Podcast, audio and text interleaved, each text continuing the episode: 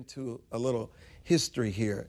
And is, I don't know if people realize uh, the many Muslims that fought along Adolf Hitler in World War I. Nobody talks about that. They seems to want to erase th- that Arab history, and, and nobody wants to talk about the fight of the Arabs in slavery, especially Mauritania and throughout Africa, that nobody wants to talk about anymore, as if it sweeps it under the rug. And people feel that, that the Palestinians in the Arab world are marginalized, they're victims, so we have to embrace them. But do they really understand what they're embracing and what, who've been our true allies and who've stood with freedom and progress throughout history? Yeah, good to see you, um, Armstrong. It's so interesting because the history that gets repeated by those who are supporting Hamas right now is the history that just dates back to the foundation of Israel as a nation.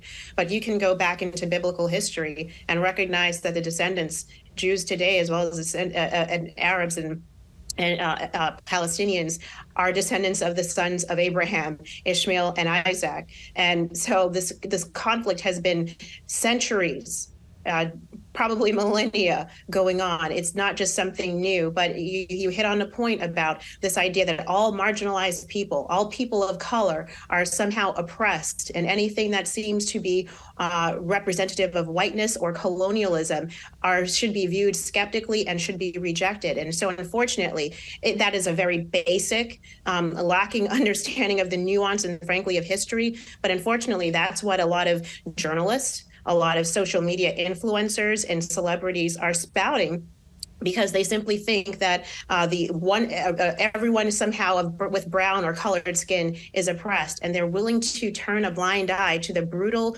barbaric um, beha- you know, murderous uh, activities that we've seen coming from Hamas. And and by the way, Hamas leaders themselves say this is not the end. Calling the idea of calling for a ceasefire will not stop them because they plan to commit more October 7th style uh, attacks against Israel, uh, against Israel, and against Jew- Jewish people around the world until they're wiped out. That should not be anything anyone stands behind. Victoria. You know, I think, as Patrice pointed out, we just don't teach history now. There's so many people that have opinions on things that they have absolutely no idea what they're talking about. They haven't studied the history, they haven't been to the region.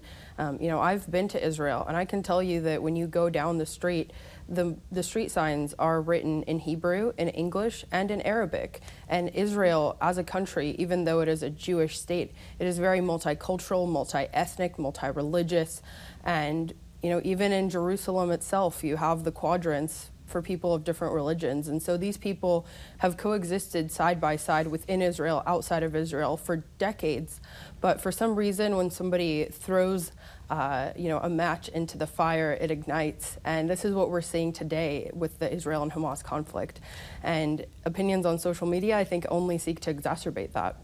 You know, Rob Bluey, um, former presidential candidate Secretary of State and First Lady Hillary Clinton issued a statement recently saying, at all costs, Hamas must be destroyed.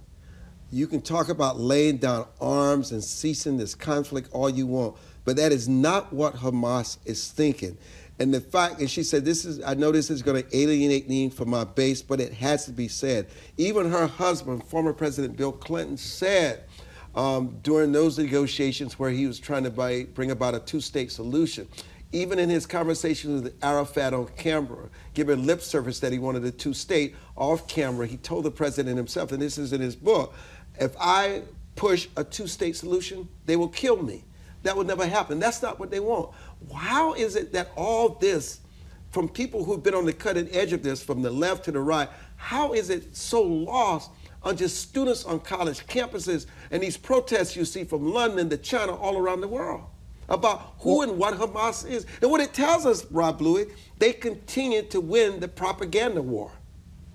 Certainly are, Armstrong. It's uh, really uh, disconcerting that for now more than a generation, college professors have been indoctrinating students with this belief. And you see it playing out on these social media videos and other examples that we are seeing on a daily basis at these Ivy League schools and right here in, in Washington, D.C. with uh, Georgetown University as well. So it is of deep concern. Uh, this this debate of good versus evil seems pretty crystal clear to, to you and me, Armstrong, but not other people. And I think that there are some steps that we can take. First of all, these university presidents can put their foot down and fire those who are anti-Semitic and outright uh, anti-Jewish in, in their not only teachings but their social media posts. And secondly, where are the donors? There are a lot of donors who obviously don't agree with the beliefs of these university professors. Why are they still funding these colleges and universities? They need to cut off the funding and send a strong message that this will not be tolerated. You know, Bruce Fine, um, when, when we, I, I want to go back to the history of, of how we get to this place we call Palestine, and how do we, how, how does, how do we fight the propaganda? I mean, even the New York Times, when the hospital was first bombed, at the start of the conflict, their headline was the next day Israel bombs hospital in Gaza, killing scores of people. And then Reuters and other major news dailies followed this narrative. And then all of a sudden, they had to change. Even the president of the United States himself, Biden, was outraged and incensed by it. Well, he was. I'm not sure. You know, they say journalism is the first draft of history. At least they had the decency to correct uh, the misstatements and the after uh, uh, study of the evidence to suggest that it was highly unlikely. It's more likely an errant Hamas rocket or something like that. I think, however, you know, if you want to go back to the history of, of Palestine, uh, I don't think it's a history of peaceful coexistence, uh, in part because you have different peoples claiming different territories. As we noted earlier, every boundary in the history of the world is drawn by the sword. It's not drawn by self-determination and that you have votes between the Muslims or the Arabs and the Jews in 1948 to decide what the boundaries would be. Uh, and I think it's a little bit simplistic uh, to paint uh, the world here in prime colors. Uh, it's not to, at all to defend the horrors of Hamas, uh, but to suggest that the West comes with clean hands. We had slavery, we had the Amritsar, um, the, all sorts of atrocities happen in wartime.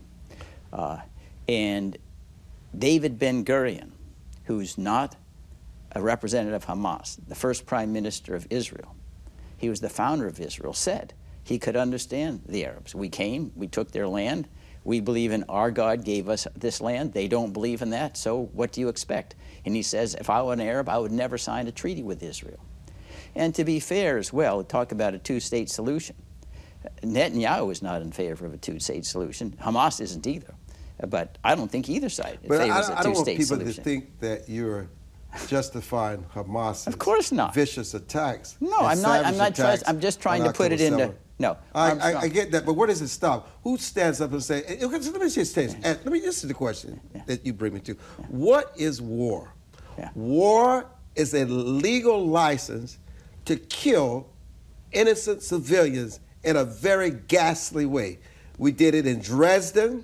We did it with the fire bombs in Hiroshima and Nagasaki. We do it in wars, and tens of millions people die, and it's justified. No different than what's going on in Gaza when the, the Hamas killed these innocent people at these festivals and throughout Israel for no reason at all. And now Israel is doing the same. And they said this is collateral damage. This is what happens when you declare war. Innocent civilians die. Yeah, and not only that, I think the uh, the real casualties are far higher than the ones who are directly killed in war. Where the water the and food cut off yeah, the medicine? Yeah, you got no yes. food, medicine, you got no shelter, you got no hope.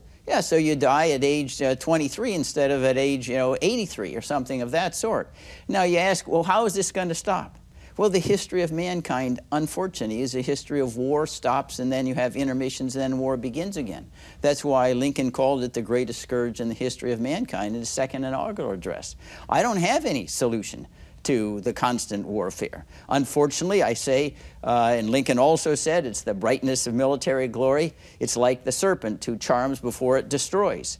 Uh, and I don't think that when, whenever this war concludes, it's not going to be the end of war, that's for sure. You know, it was said that World War I was going to be the war to end wars, and now we had the Kellogg-Briand Pact that make war illegal. It didn't stop anything. We're into Manchuria, we're into Ethiopia, then we're into Poland within years. Um, and that's a far, far uh, more difficult challenge uh, than even uh, than certainly just the Gaza issue.